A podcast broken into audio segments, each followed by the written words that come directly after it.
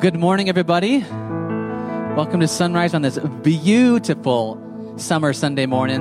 It is good to worship with you, good to be here with you, and welcome to those of you worshiping with us online as well. All of you vacationing in your cottage up north somewhere, welcome to you guys as well as you sit by the lake watching us.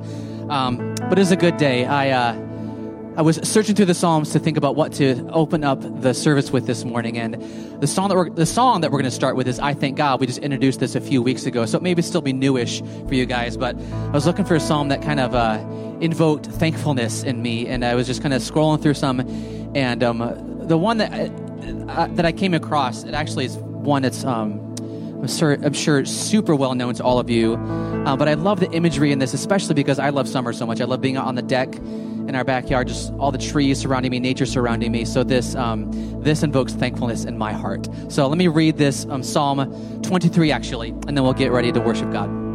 The Lord is my shepherd; I lack nothing. He makes me lie and down in green pastures. He makes me. He leads me beside quiet waters. He refreshes my soul. He guides me along right paths for his name's sake. Even though I walk through the darkest valley, I will fear no evil, for you are with me. Your rod and they, your staff, they comfort me. You prepare a table before me in the presence of my enemies. You anoint my head with oil. My cup overflows. Surely your goodness and love will follow me all the days of my life, and I will dwell in the house of the Lord forever. So let those images kind of sink into your into your mind this morning in your heart, and let's be thankful as we worship and sing to God. Why don't you guys stand with us? Let's sing "I Thank God" together.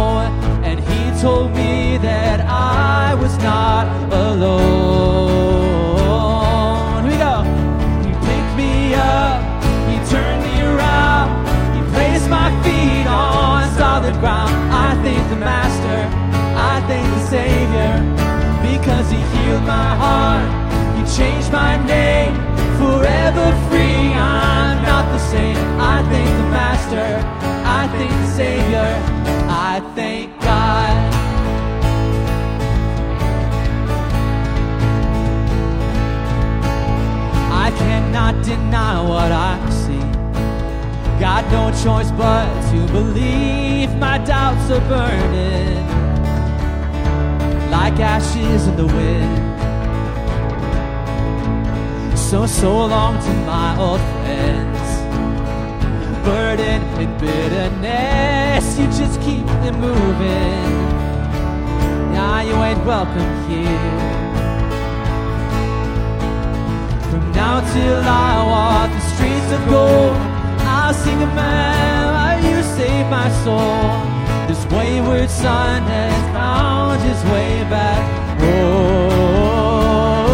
You pick me up, you pick me up, you turn me around, you place my feet on solid ground. I thank the Master, I thank the Savior, because He healed my heart, He changed my name, forever free. I'm not the same. I thank the Master, I thank the Savior. Get out, I thank God.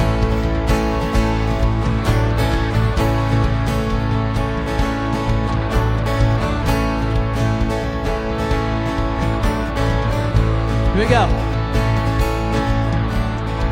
I lost another one. I am free.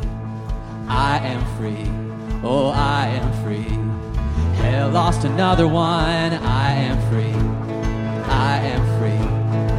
Let's declare this morning. Yeah, lost another one. I am free. Oh, I am free. I am free. Yeah, lost another one. I am free. I am free. Oh, I am free. Yeah, lost another one. I am free. Yeah, I am free. I am free. Hell lost another one. I am free. I am free. Oh, I am free. You picked me up. You turned me around. You placed my feet on solid ground. I thank the Master. I thank the Savior. Because you healed my heart. You changed my name. Forever free. I'm not the same. I thank the Master. I thank the Savior.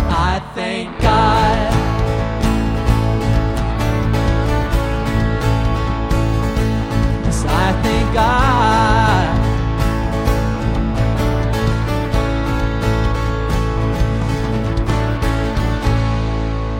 Yes, amen.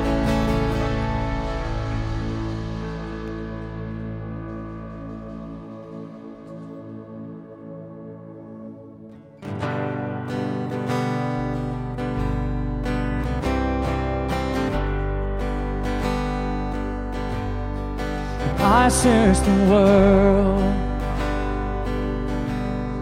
but it couldn't fill me.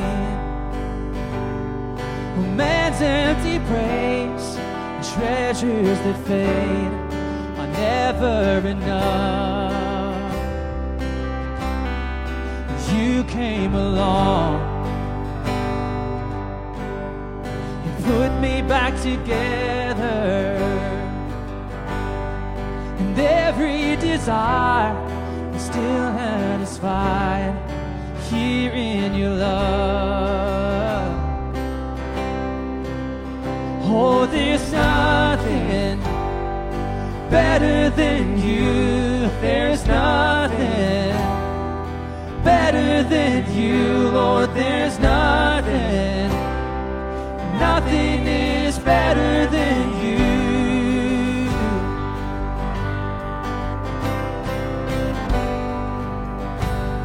not afraid. So I'm not afraid to show you my weakness, my failures and flaws. Lord, you've seen them all, and you still call me friend.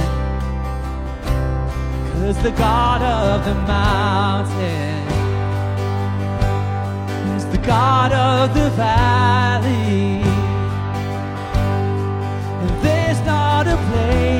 Your mercy and grace won't find me again. Sing it out. Oh, there's nothing better than you. There's nothing better than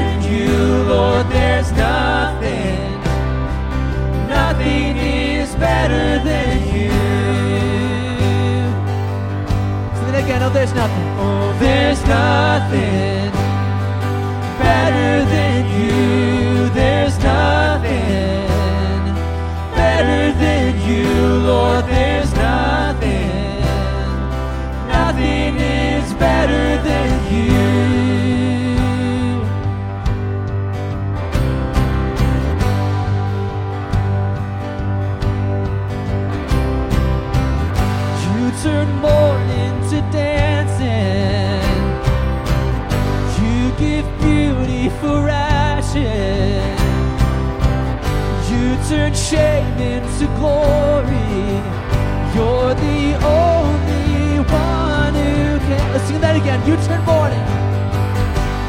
Turn mourning to dancing.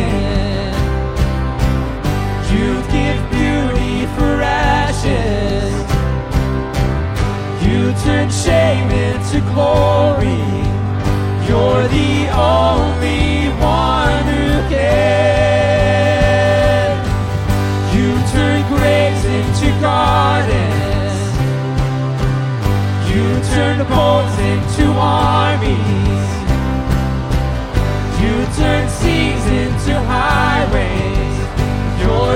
On.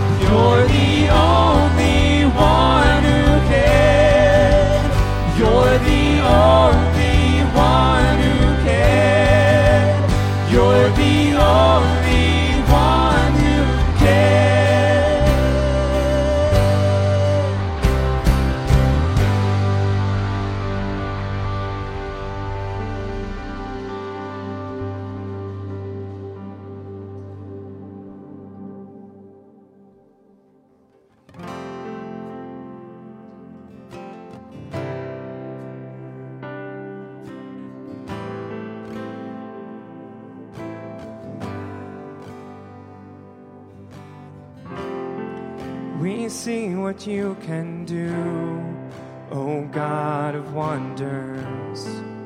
Your power has no end. The things you've done before, in greater measure, you will do again. Cause there's no prison wall you can't break through, no mountain you can move. All things are possible. There's no broken body you can't raise, no soul that you can't save. All things are possible. The darkest night, you can light it up.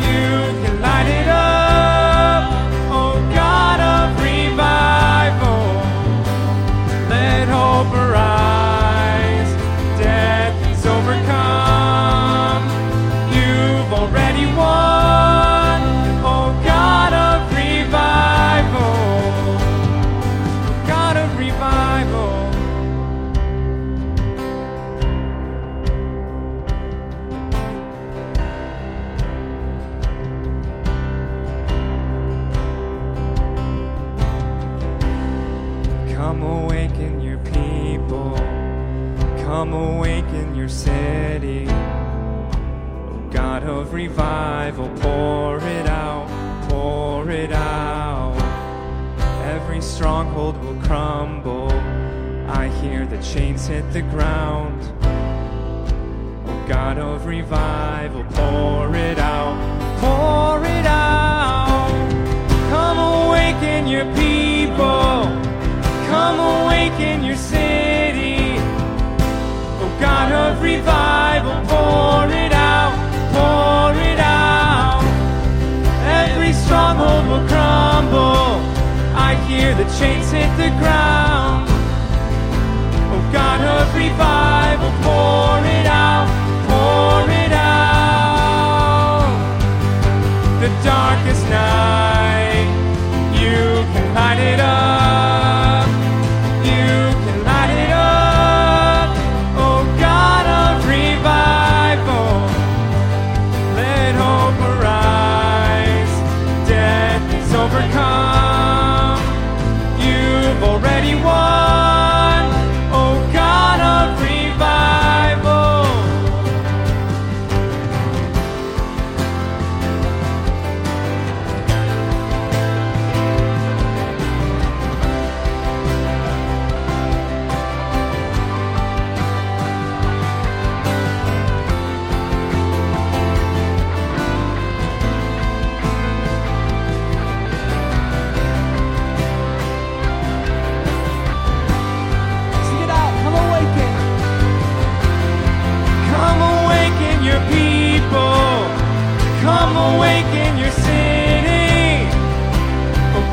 Of revival, pour it out, pour it out.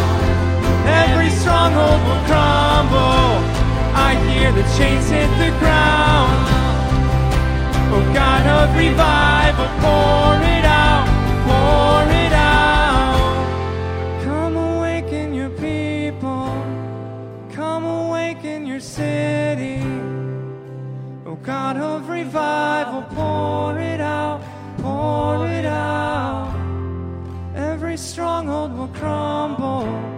I hear the chains hit the ground. Oh God of revival, pour it out, pour it out.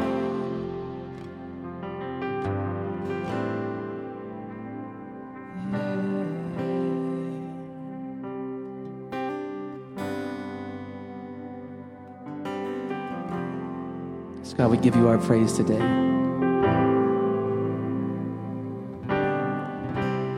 That is our prayer, our cry today, God, that your spirit would pour out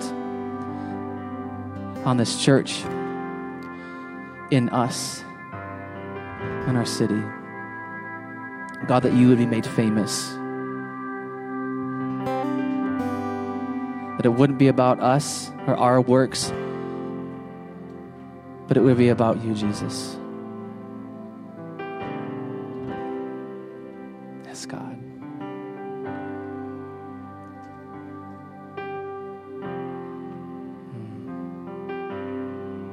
We are a thankful people.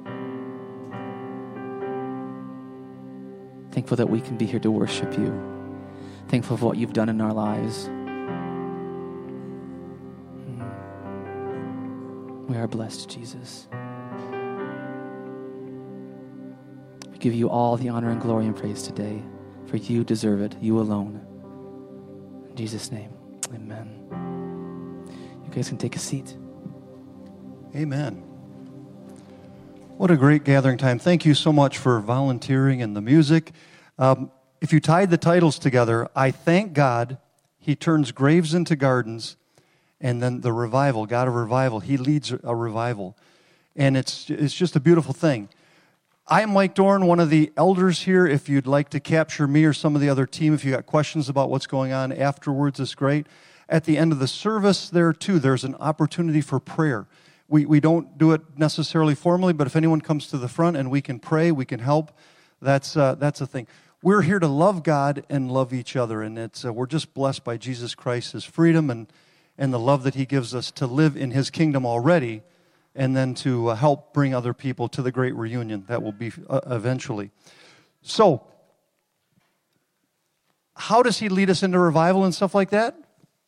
Very cleverly we connect. We have a connection card. We have a prayer card out front on the table. They're available in the back too. One of the things we want you to do is connect with Him. We connect with Him through His Word, through His Holy Spirit, and through His body. Here, you're invited here if you're a first time guest or if you're online. Uh, if we can help you in any way, that's great. But one of the things we connect to God and we connect to each other, and that can be by asking, requesting a question. It can be asking for prayer. It can be being here or calling us. Um, our numbers are available as well. And uh, in that too, you'll find that there's a QR code associated with the with our service back of the chairs online. You go to that QR code and you're going to get all the information of what's gone on before and what's happening, what's going on, announcements and such. Uh, for example, there is a student bonfire night. Student bonfire night, Wednesday, 7 to 9. It's so big, we don't even know where it's going to be yet.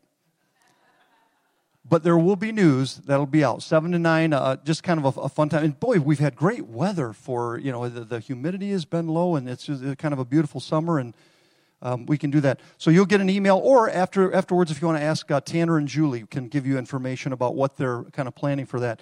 In a couple of weeks, uh, on a Wednesday, there's a prayer night opportunity for us here, and obviously, prayer is uh, we're we're in period of transition. We have people that have health concerns and, and, and even a, a fire in the church. So prayer time together is a, is a great way to spend time and to thank God and ask God for His leading. So that prayer night will be July 20th from 6:30 to 7:30. If it goes a little late, that's okay. And then uh, on, there's also a beach day in a couple weeks from today after the service. So wear your bathing suit to the service. No? Okay. Optional. Bathing suits are optional. And uh, after that, there's going to be some more details soon. We really want to connect in, in ways that we can that we can just, first of all, thank God in, in great ways, and then get to know each other better because his ministry, he said, was to love each other in such a way that the world would know that we're his disciples, and then they would be drawn to him. It's not about us, it's about him, which is great. Um, there's also, after this, uh, a greeting time of uh, exactly three minutes. There's a countdown clock that you'll see. So the kids are released uh, to, their, uh, to their time of uh, study and, and, and school classes, that type of thing. But up. There's coffee out back. Again, if you're a first timer, approach anyone, say hi, that type of thing. Grab a cup of coffee. We'll be back here in three uh, minutes and, and praise God. He's a wonderful God. You guys can head to your seats. We're going to get rolling and continuing worship today. Um, I'd like to introduce you guys to our speaker for the day. Andrew Moorhead is here joining with us, him and his family. I was super blessed because I saw your daughter, daughter kind of dancing around a little bit yeah. during I Thank God. I love that. So, Andrew, um, you have a history in youth ministry, and yes. you've been in the Hudsonville area for a while. Why don't you tell us a little bit about that? Yeah, I uh, over ten years I was at uh, South Blendon Church. It's at 48th and Port Sheldon there, so them in a gas station right on the corner. So yeah, that's been uh, great. I was very involved there, and then um, more recently, about six years ago, a number of the churches in the area, including them uh, we partnered together to start a uh, after school program for unchurched youth. So that's it's called High Five. Uh, it meets on the campus of Love Your Neighbor. Nice. Uh, so Jenison, Hudsonville, Allendale students. Awesome. Well, thank you, Andrew, for joining us. We're blessed to have you today. Thank you. Thank you. Okay, there we go. So um, today's message is, as you can see on uh, Romans 8, where Paul is going to talk to us about what does it mean to live our life through the Spirit? We're going to find that there are really two ways that human beings on earth can be living their life, and only one of them is going to be pleasing to God. So uh, it should be on the screen here, and I'm gonna, we're going to read through our, our passage for today. Therefore, there is now no condemnation for those who are in Christ Jesus, because through Christ Jesus, the law of the Spirit of life set me free from the law of sin and death. For what the law was powerless to do, in that it was weakened by the sinful nature, God did by sending his own Son in the likeness of sinful man to be a sin offering. And so he condemned sin in sinful man, in order that the righteous requirements of the law might be fully met in us who do not live according to the sinful nature, but according to the Spirit. Those who live according to the sinful nature, have their minds set on what that nature desires, but those who live in accordance with the Spirit have their minds set on what the Spirit desires. The mind of sinful man is death, but the mind controlled by the Spirit is life and peace. The sinful mind is hostile to God. It does not submit to God's law, nor can it do so. Those controlled by the sinful nature cannot please God. You, however, are not controlled by the sinful nature, but by the Spirit, if the Spirit of God lives in you. And if anyone does not have the Spirit of Christ, he does not belong to Christ. But if Christ is in you, your body is dead because of sin, yet your spirit is alive because of righteousness. And if the Spirit of him who raised Jesus from the dead is living in you, he who raised Christ from the dead will also give life to your mortal bodies through the Spirit who lives in you.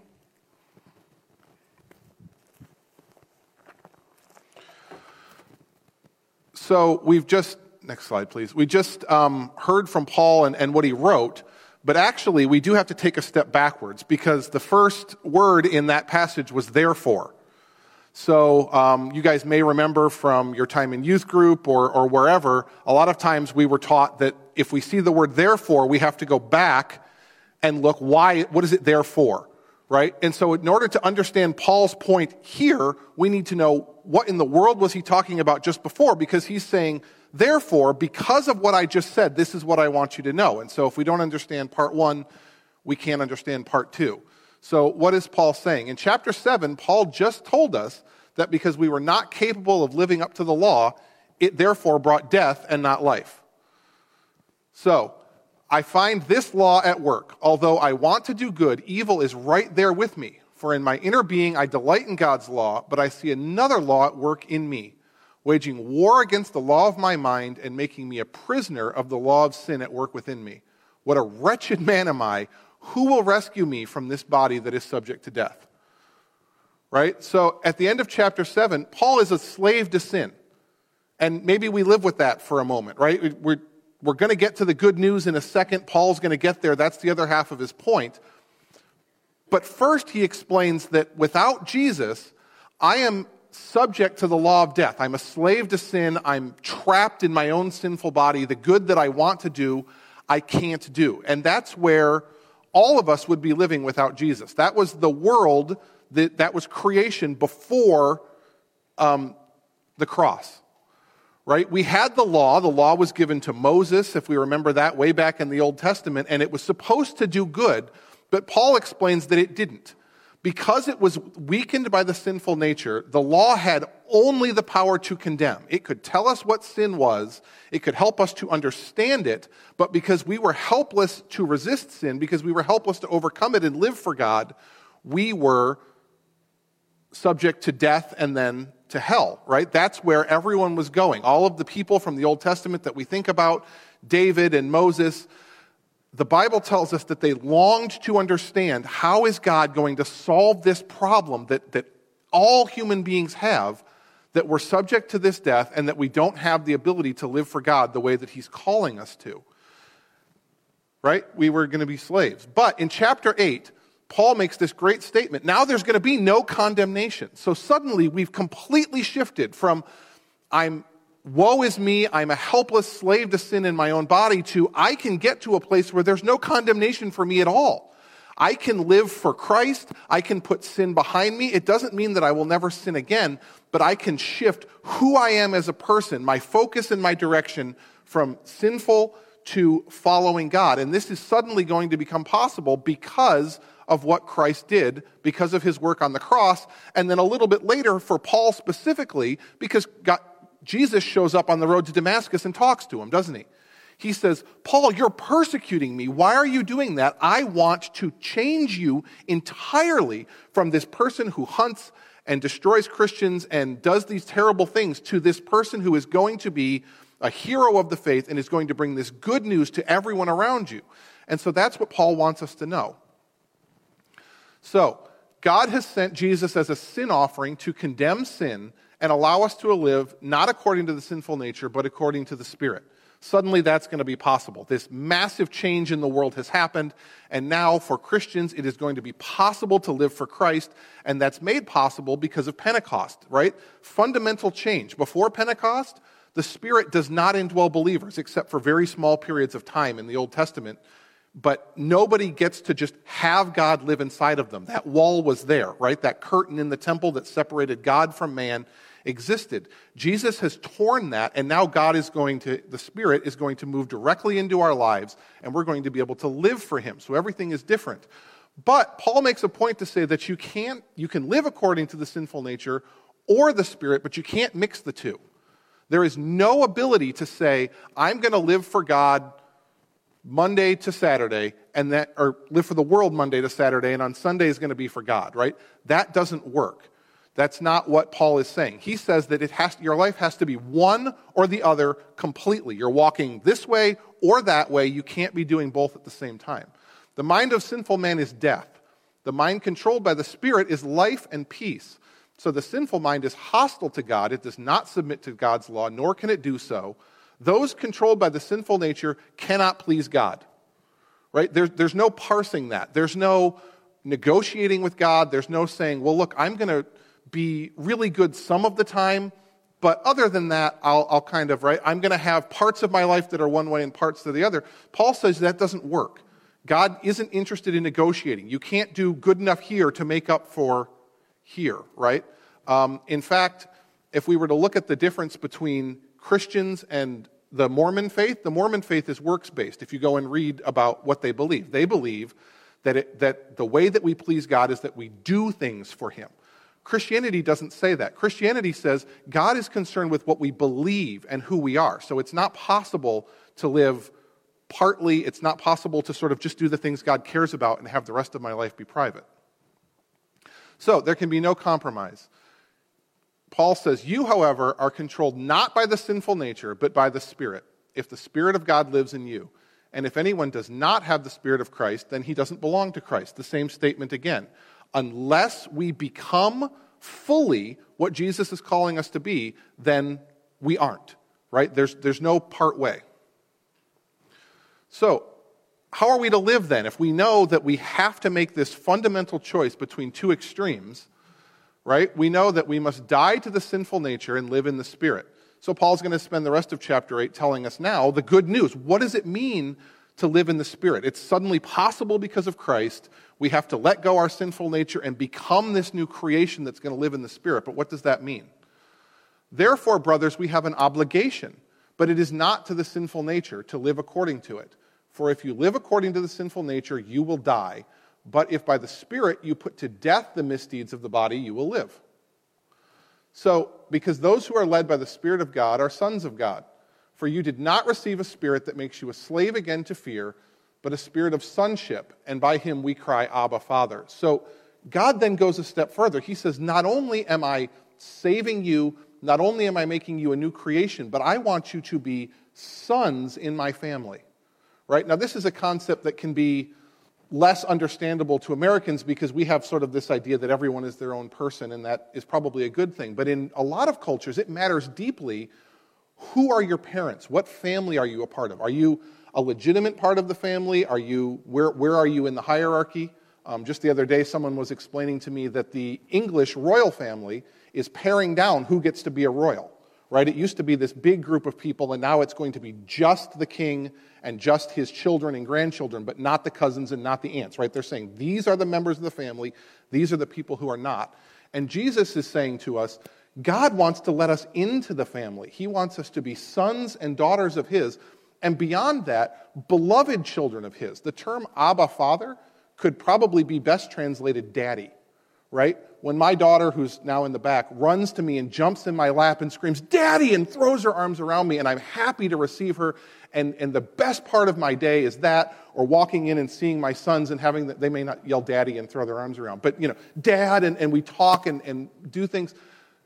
That's who we are to God. We're beloved children. We're not employees. We're not people who are going to, like, sort of accomplish a task. We're not, you know, maybe outside of the family. We are these beloved children who have access to God and can yell daddy and jump into his arms and be happily received by God.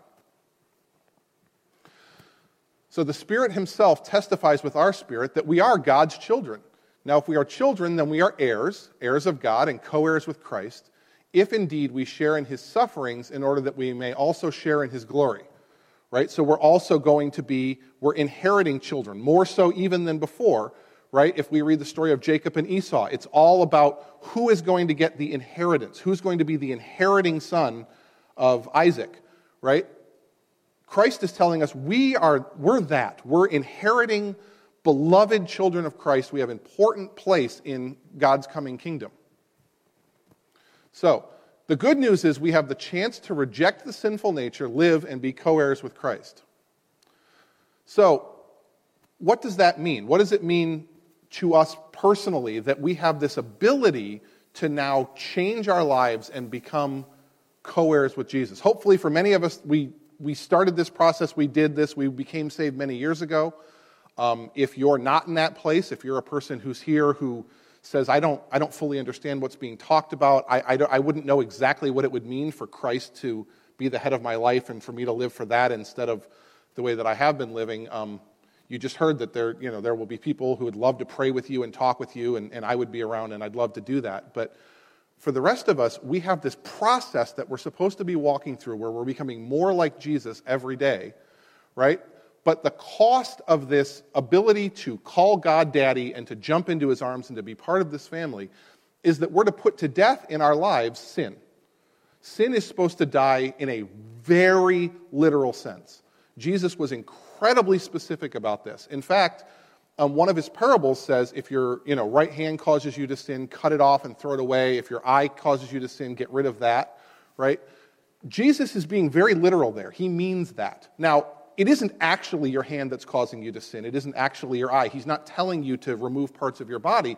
He's saying, in the same way that you would do that, Find the thing in your life that is causing the sin and remove it.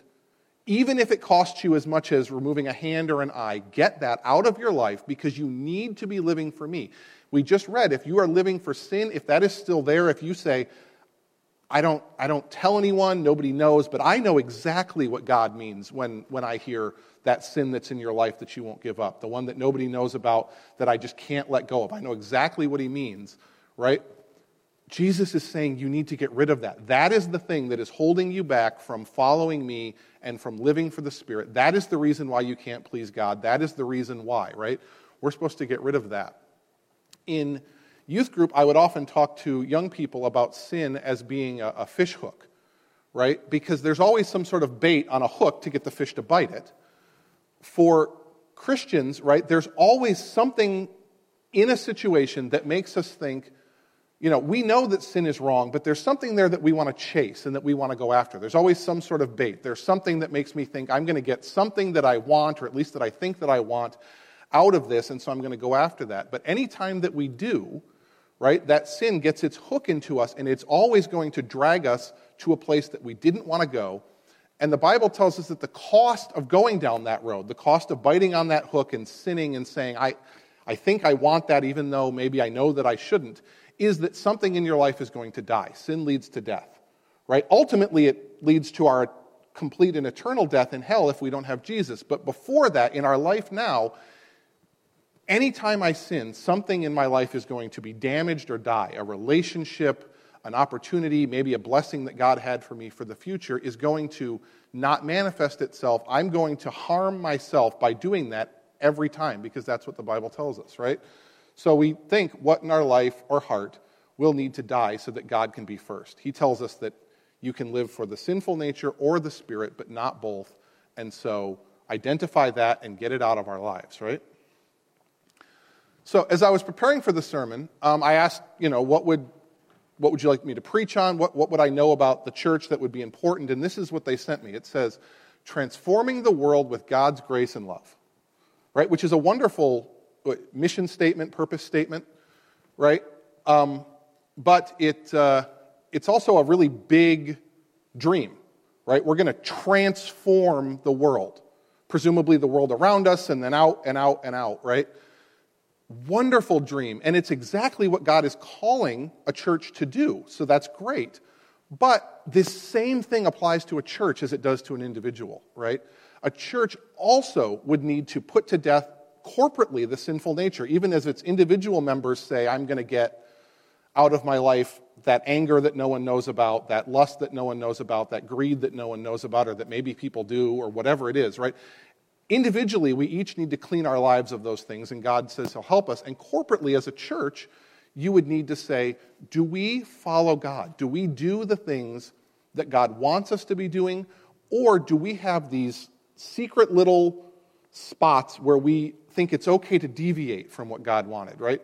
Are we loving and caring around one another or, or not so much? Um, do we have unity and, and care for one another, or is there really some gossip that we need to deal with, right?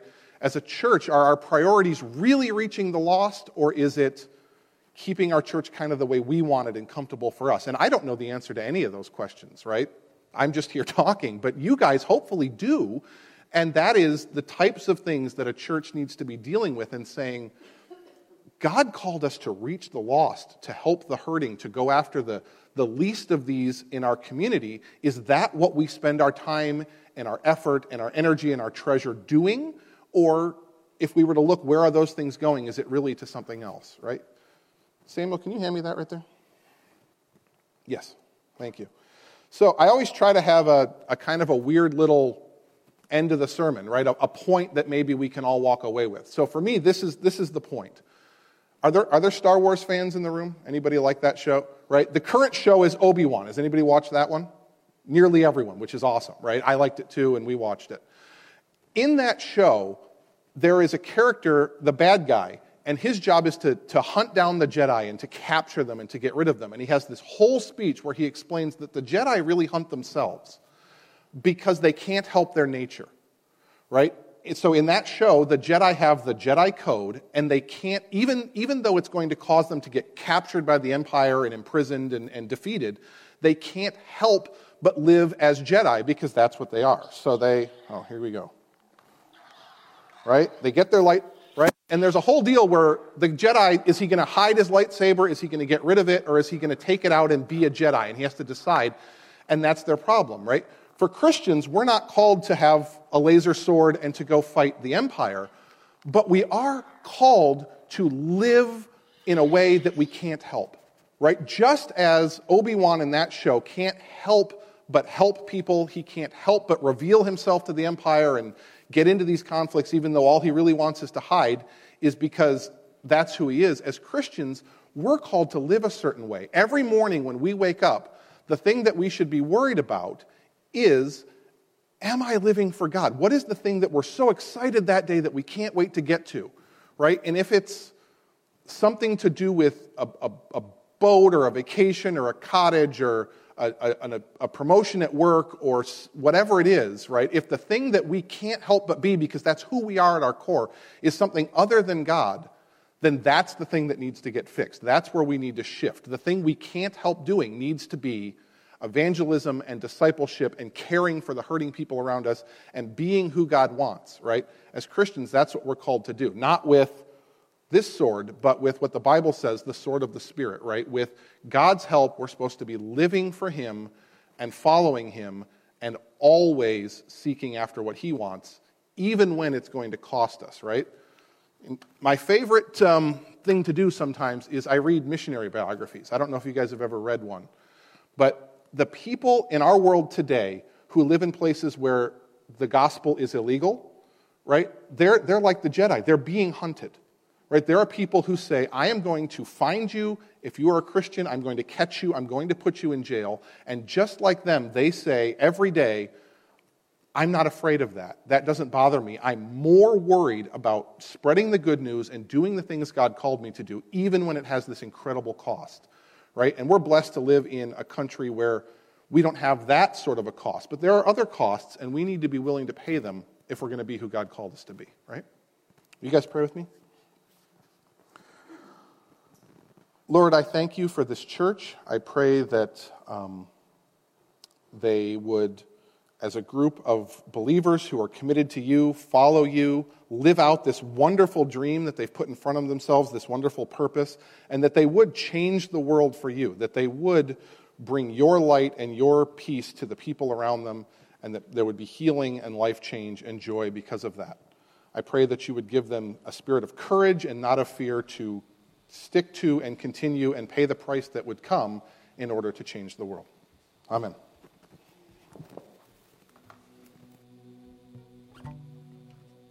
Amen. We're going to continue in worship and sing a song together to close the service. And as we do that, we can also uh, worship God by giving of our, uh, our offerings. And the offering bucket is in the back between the doors, it's labeled over there.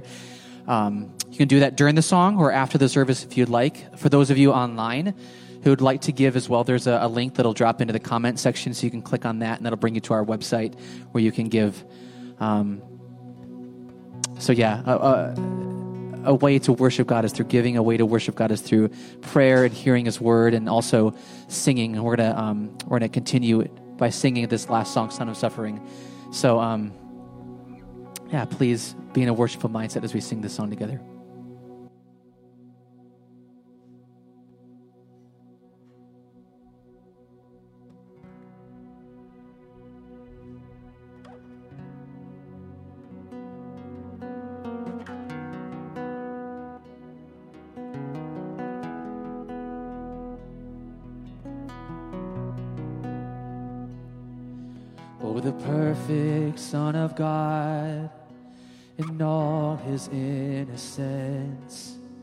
Here walking in the dirt with you and me.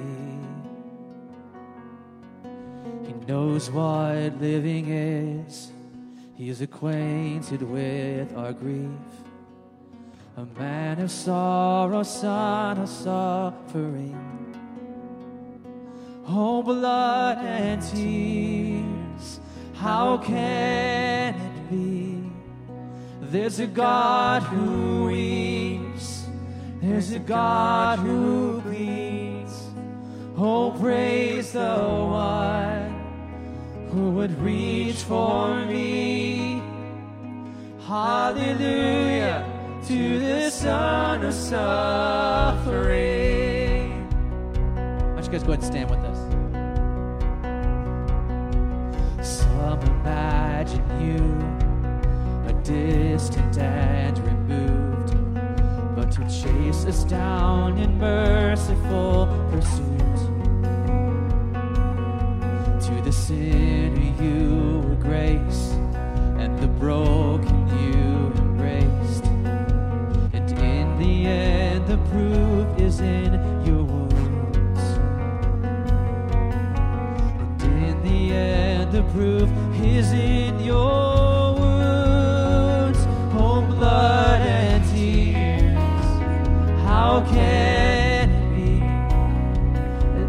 God who weeps?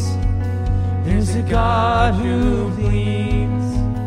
Oh, praise the one who would reach for me. Oh, hallelujah to the Son of suffering.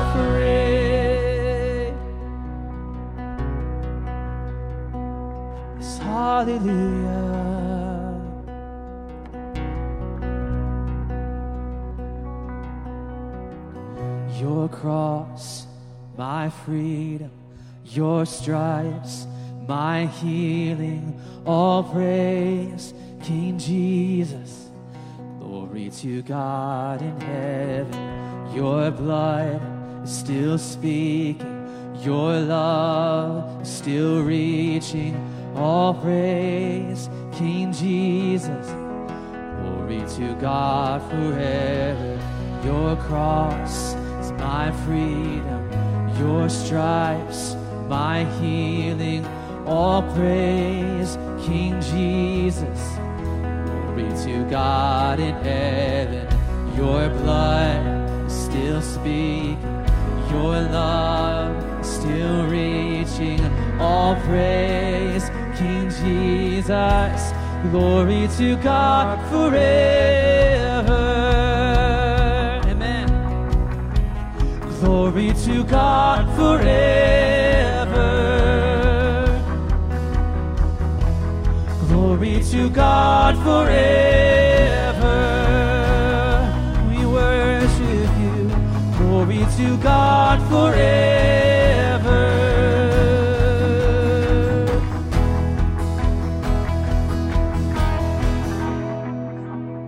Let's sing it out. It's your cross, my freedom, your stripes, my healing. All praise, King Jesus. Glory to God in heaven. Your blood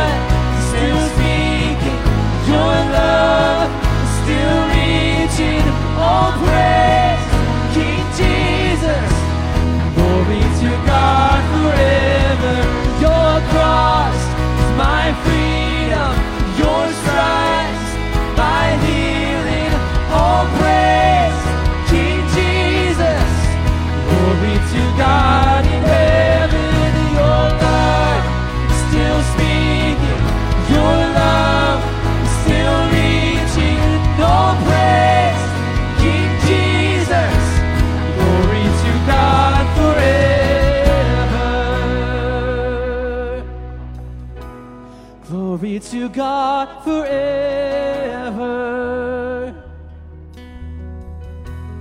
Glory to God forever.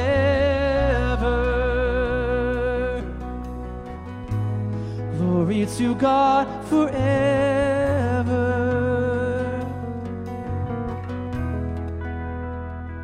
Oh, blood and tears, how can it be there's a God who weeps?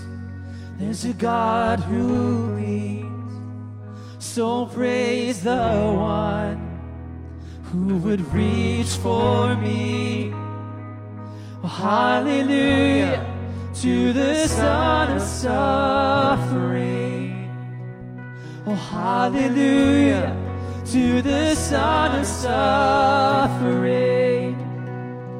Hallelujah to the son of suffering, the one who gave it all. Oh, hallelujah to the son of suffering. Let him die for us. Hallelujah to the son of suffering, the King of kings. Oh, hallelujah to the son of suffering. Oh, hallelujah of. Your cross, my freedom, your stripes,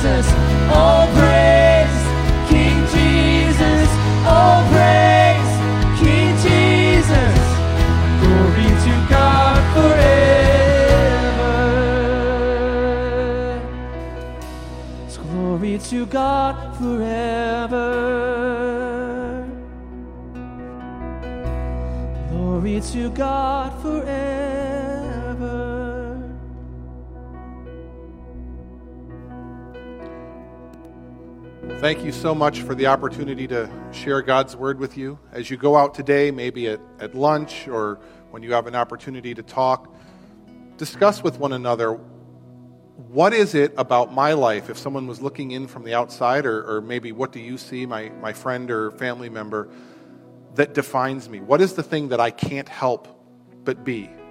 Right? Maybe discuss that as you have time. Thank you so much. Go in peace.